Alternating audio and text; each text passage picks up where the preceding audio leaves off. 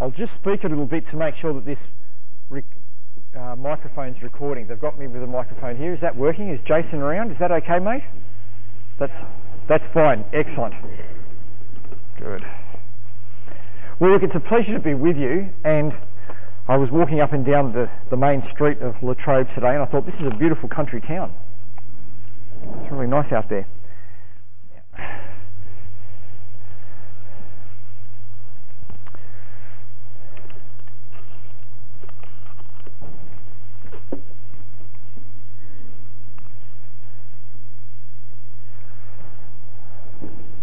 One of my favourite places to holiday is to go to a nice beach, and maybe you're like that as well.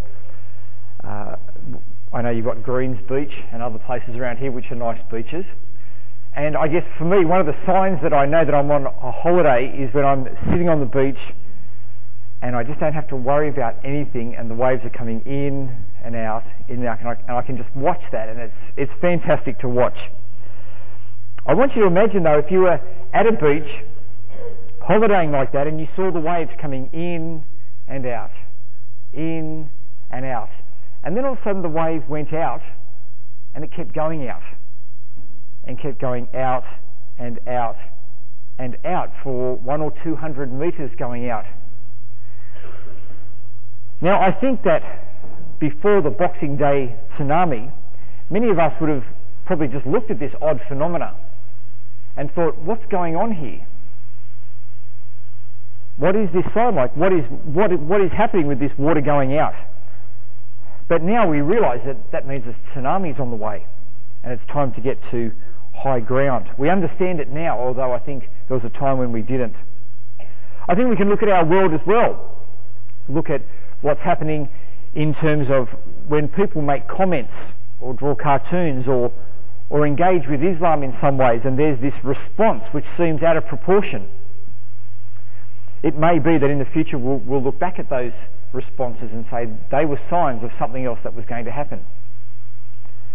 The book of Joel is a book that calls upon us to pay attention to the signs that God gives.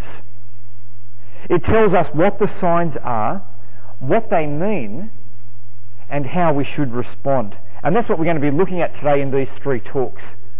We're going to be looking at Joel and working through the signs that God gives, understanding them and how we need to be living as God's people. Please look at me at verse 1.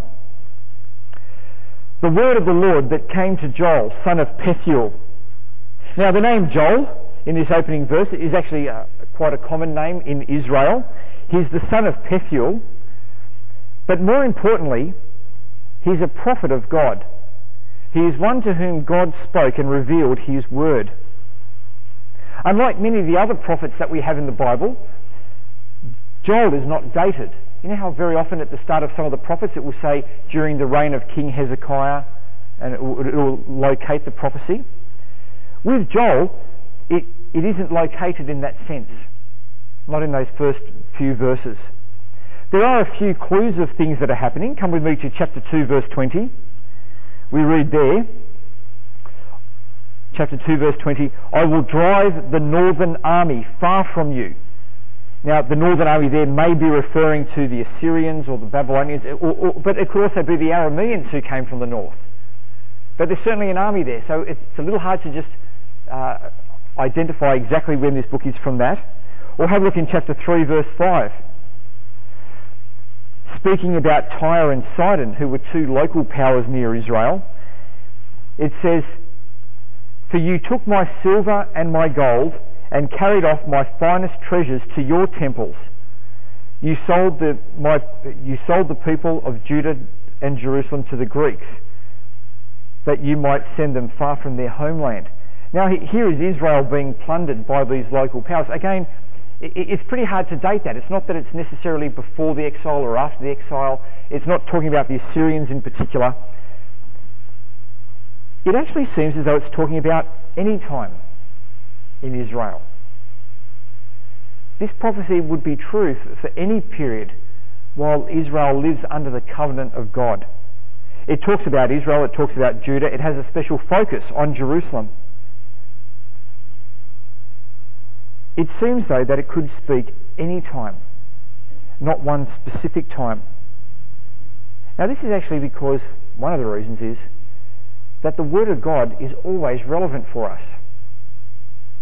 And I think that we're, seeing that here in Joel, that this is a general prophecy coming, not at a specific time, but to sum up a whole situation that's happening within Israel. And not only did it apply to Israel at any time, but because it's the Word of God, the book of Joel actually applies to us today. It spoke to Israel and it speaks to us today, even though we're many thousands of years after the, the events that it speaks about. Well, what does it say? Look at verse 2. Hear this, you elders. Listen, all you who live in the land. Has anything like this ever happened in your days or in the days of your forefathers? Here the prophet is calling people to do what they tend not to do, and that is to listen to God. Hear this. Hear the word of the Lord, the prophet begins. What is this word that he's got? Well, it's not just about hearing, it's also going to be about passing on and listening and speaking. Look at verse 3. Tell it to your children, and let your children tell it to their children, and their children to the next generation. Now that sounds important, doesn't it? Here it is. He's, the prophet saying, Hear the word of the Lord. Hear what I've got to say. I'm going to tell you this message. I want you to pass it to your children, and then I want you to make sure that they pass it to their children. What message would you do that for?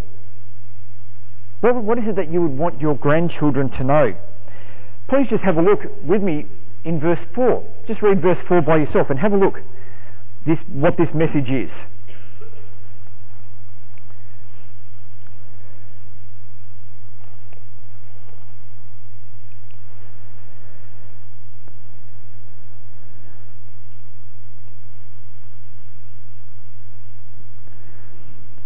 Joel chapter 1 verse 4. What the locust swarm has left, the great locusts have eaten. What the great locusts have left, the young locusts have eaten. What the young locusts have left, other locusts have eaten. That's the message for all generations. That's odd, isn't it? I found that unusual when I was reading this. That this is the message he wants passed on, that the locusts have come and that there have been a series of locusts. Why pass that message on? Obviously for Israel to, to have, uh, but being an agricultural society, to have the locusts come in is a disaster.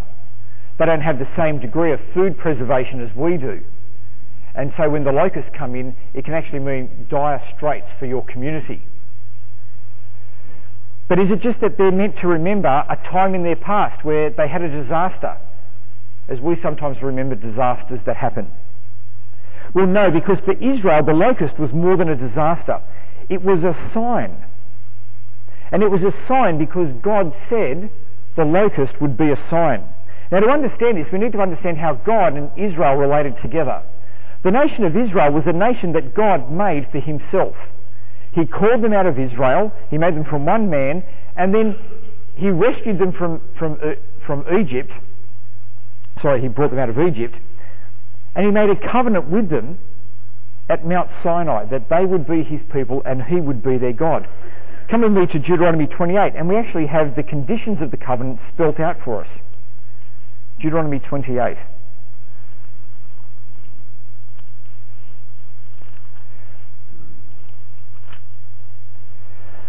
And we're told here that if Israel obeys the Lord, in fact, I'll just read it out Deuteronomy 28, if you obey if you fully obey the Lord your God and carefully follow all his commands that I give you today, the Lord your God will set you high above all the nations of the earth.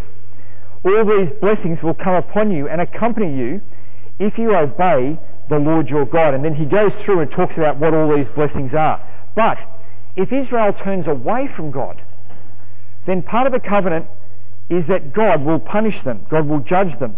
Look at verse 15. However, if you do not obey the Lord your God and do not carefully follow all his commands and decrees I am giving you today, all these curses will come upon you and overtake you. And so Israel lives with a very specific understanding of how God relates to them. If they keep his law, they are blessed. If they turn away from God, they are judged. They're punished. And look in verse 38, 28, 38.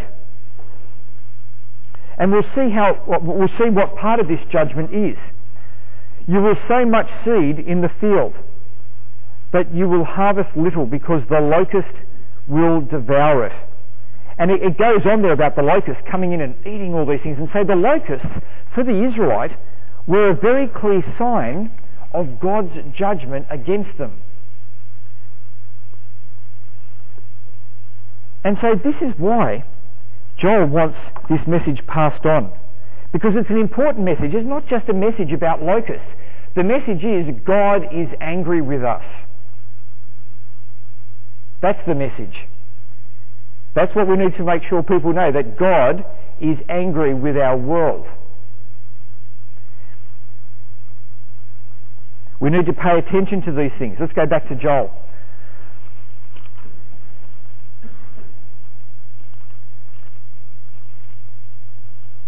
Here we go. Look at how we've got to pay attention. Wake up, you drunkards, and weep. Wail, you drinkers of wine. Wail because of the new wine, for it will be, uh, it has been snatched from your lips. A nation has invaded my land, powerful and without number. It has teeth of a lion and fangs like a lioness. It has laid waste my vines and ruined the fig trees. It has stripped off the bark and thrown it away, leaving the branches white. You see, they're to wake up and pay attention to this sign. They're to lament about it. They're to lament with the food that is gone. Obviously, with the food being taken away from them, there's going to be no rejoicing. But they're also to see this as a sign. Because very often, if, we, if our crops fail, we can say, oh well, let's make better preparations for next time so we don't get affected as badly. And what he's saying to them is, don't just build bigger storehouses so the next time it comes along, you can cope with this better. What he's saying is that you take the warning from this. Don't just think, well, let's figure out how we can get over this next time. No, see it as a sign. Don't just ignore this, but understand it. The locusts are a sign that all is not well with God. Now, we are not Israel, and we don't have that same covenant relationship that the nation of Australia and the other nations of the world don't have that same covenant relationship that Israel had. There are similarities, but there are differences as well. And so a locust plague for us may or may not indicate that. But there are other signs that God has given, and the scriptures tell us He has given to the whole world, which function in a similar way. And I want us to look at these signs because these are the signs for us and for the, the, the signs that, that we can bring to those around us to show that something is wrong with our world. The first one is uh, creation itself the creation around us. The scriptures in Romans chapter 1 say that God can be known from his creation, that the existence of God, the power of God, can be seen in his creation. I once met a man who was going to the world competition for pyrotechnics. Now, pyrotechnics, if you don't know, that's where you get to play with uh, fireworks on a big scale. And I, I, guess you've seen some fairly impressive pyrotechnics. We always see those types of things, don't we? At the Olympics, uh, at, at, uh, at the New Year, we have pyrotechnics.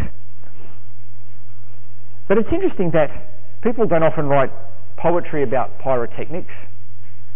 They don't often, they're not often inspired by pyrotechnics. They don't write uh, they don't talk about in the past or the present, really.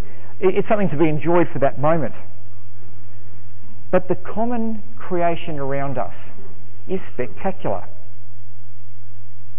It's just so common, but it's just so good.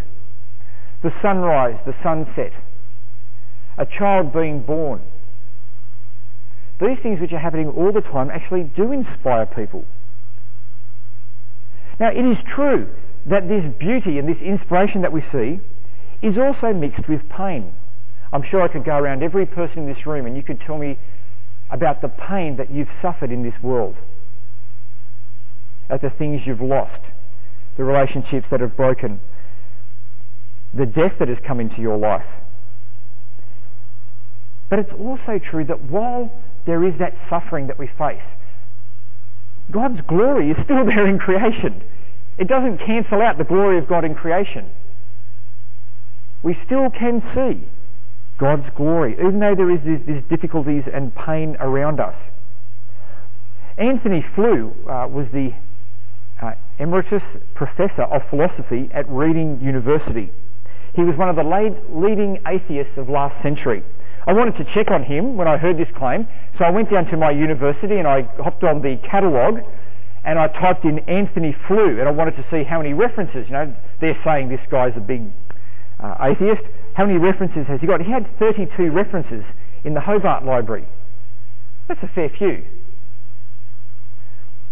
He was, uh, he, he, is really someone who was known as uh, the Richard Dawkins type person of a previous generation. Anyway, he's, he's written a new book saying there is a God and how the world's most notorious atheist changed his mind. Let me just read to you from an interview. Uh, Flew, the son of a Methodist minister, is keen to repent. And he, quote, as people have certainly been influenced by me, I want to try to correct the enormous damage I may have done, he said yesterday. Instead, he believes that new scientific discoveries have revealed the existence of an organising intelligence. Investigation of DNA, he said, quote, has shown by the most unbelievably unbelievable complexity of the arrangements which are needed to produce life, that intelligence must have been involved. Darwin's theory of evolution does not explain the origin and development of life to Flew's satisfaction. I have been persuaded that it is simply out of the question that the first living matter arose out of dead matter and then developed into an eh, extraordinarily uh, complicated creature, he said. It's not just Flew who says that.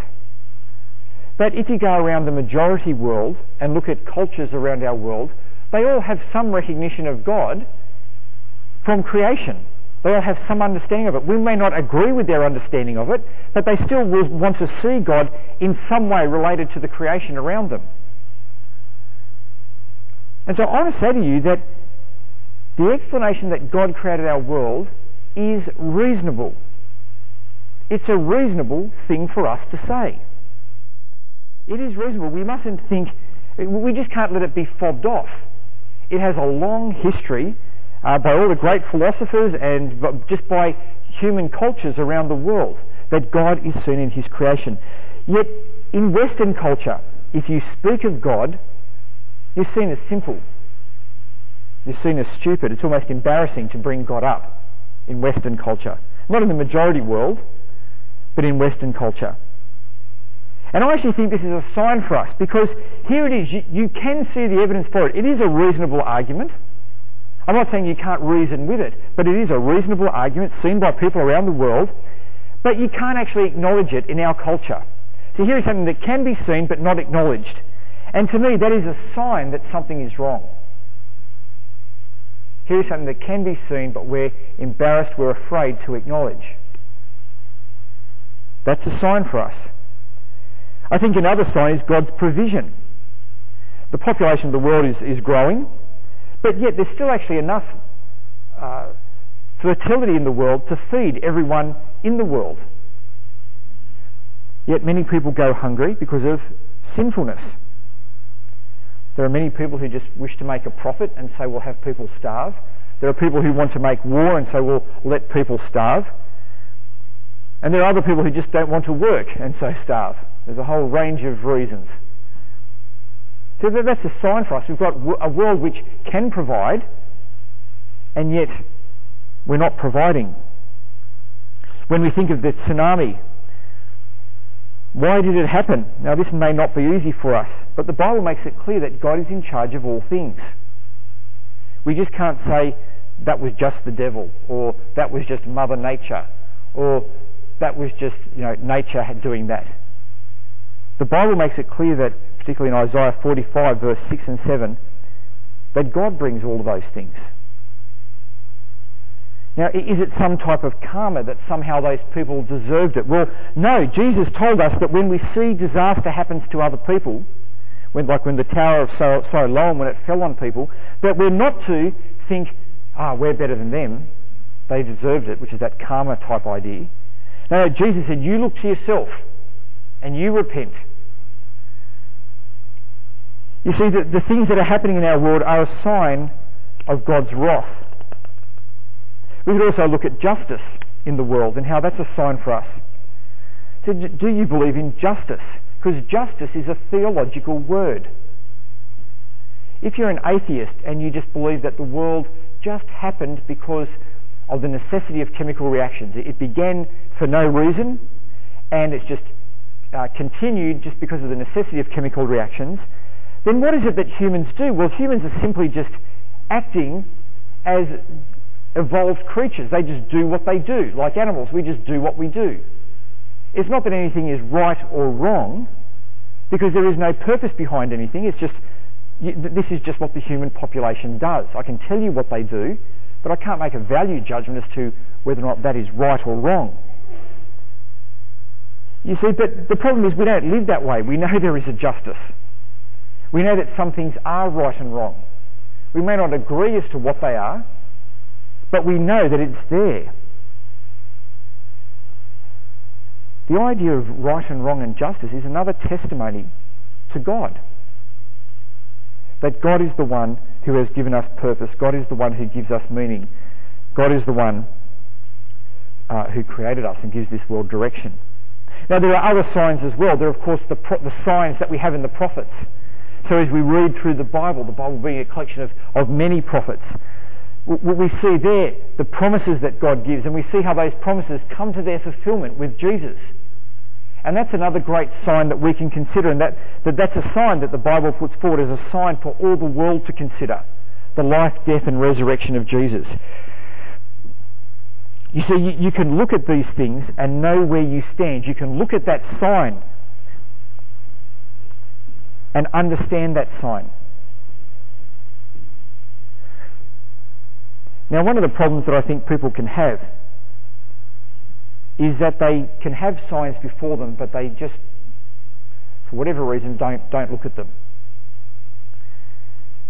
Uh, this no doubt happens in counselling situations where a husband and wife come in with a difficult relationship, and one partner will say, everything's fine, and the other partner will say, everything's terrible. And it would just seem that the, other, the one who thinks everything's fine is just not aware of actually what's happening. Now, I don't want you to be like that with the signs that God gives the signs of creation, the signs of provision, the signs of justice, the signs of warning, the signs of the prophets, the sign of Jesus with his life, death, and resurrection. I believe them, and so do millions of others. They are reasonable signs. And if you'll pay attention to those signs, you'll know how to respond to God. And that's where Joel moves on to now. Look at chapter uh, verse 13. Put on sackcloth, O priests, and mourn. Wail, you who minister before the Lord. Come and spend the night in sackcloth, you who minister before my God. So here he is telling the priests to wear sackcloth. Now, what is sackcloth? Well, sackcloth is the, the type of things that you have in the produce store. You know, the type of bag you have out the back shed. You might have had a whole of um, uh, pellets in it for feeding your cattle or something, and you, you know those sacks. We'd probably call it a sack, and uh, it can be sort of made out of that plastic material these days. Um, but it's really different to what the priests normally wore, because he's telling the priests to change their clothes. You see, if you've read the book of Exodus, what do the priests normally wear when they go into the temple? The priests they normally wear probably the finest clothes in Israel. That, that's what the priests wore. They had these beautifully uh, dyed turbans. That They had these uh, multi-layered clothing with all gold and jewels all through it. They had a unique uh, anointing oil that, that they would use to anoint all these things that no one else would do. It was the finest perfume. See, the priest wore the best clothes.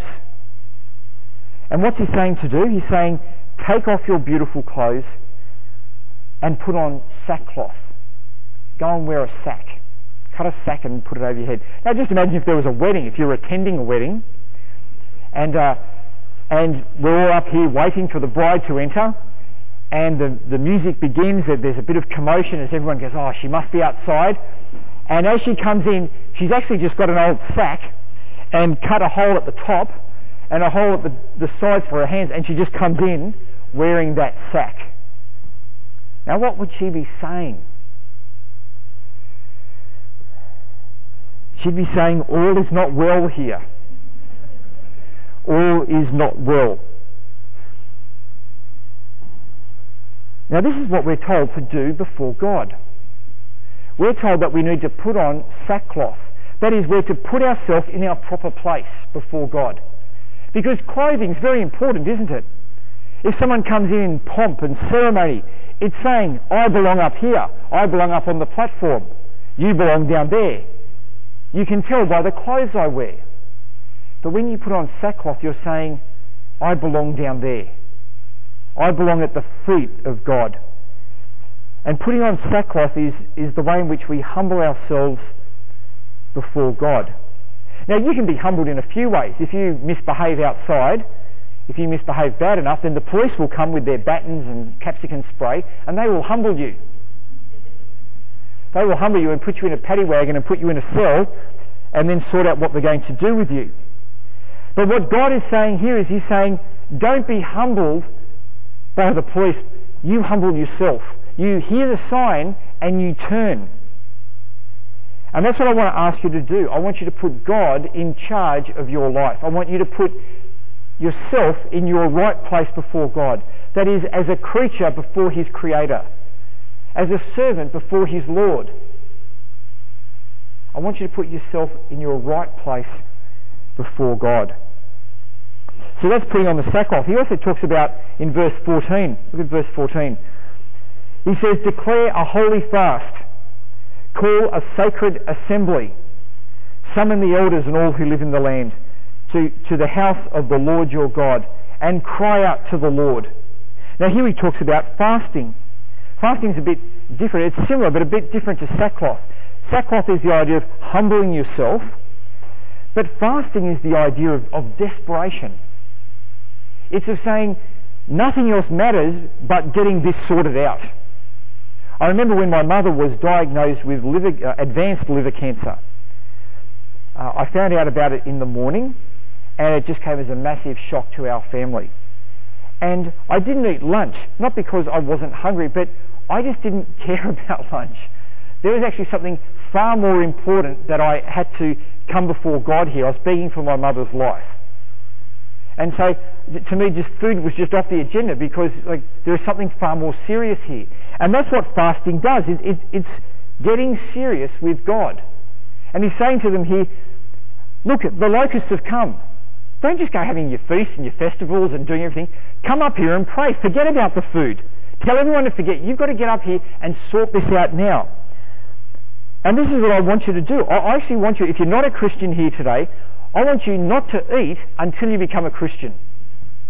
I want you to sort out because it is that serious. If you are not a Christian, then you are going to stand before God and be condemned for your sins. That is serious. You need to get right with God of first importance. Don't go putting it off. Become a Christian today. Or it may be that you're, you're actually involved in some type of sin. You've got t- some type of sin that you're harbouring and you, you've developed really good systems on how to keep this sin secret. So nobody knows you do this sin because you're actually very skilled at it now. I say, God knows. God knows. And you need to be serious about your sin today. You need to repent. I need to repent. We need to run to God in the face of this judgment. Look at verse 19. To you, O Lord, I call, for fire has devoured the open pastures, and flames have burned up all the trees of the field. See, see who he calls out to? He calls out to the Lord. He calls out to the one who punishes him.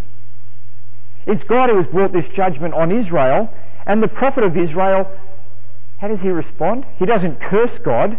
He doesn't turn away from God, as some people do. If God's done that to me, curse God, as some people will say. No, he says, I will turn to God because where else have I got to go? And this is the case. You have got nowhere else to go. If you think that you can just ignore God and go somewhere else, you, you, haven't got anywhere else to go. God is there. This was actually the, the attitude that Jesus himself even had. As he suffered on, uh, on the cross, bearing our sins, fulfilling his Father's will, he didn't turn away from God the Father.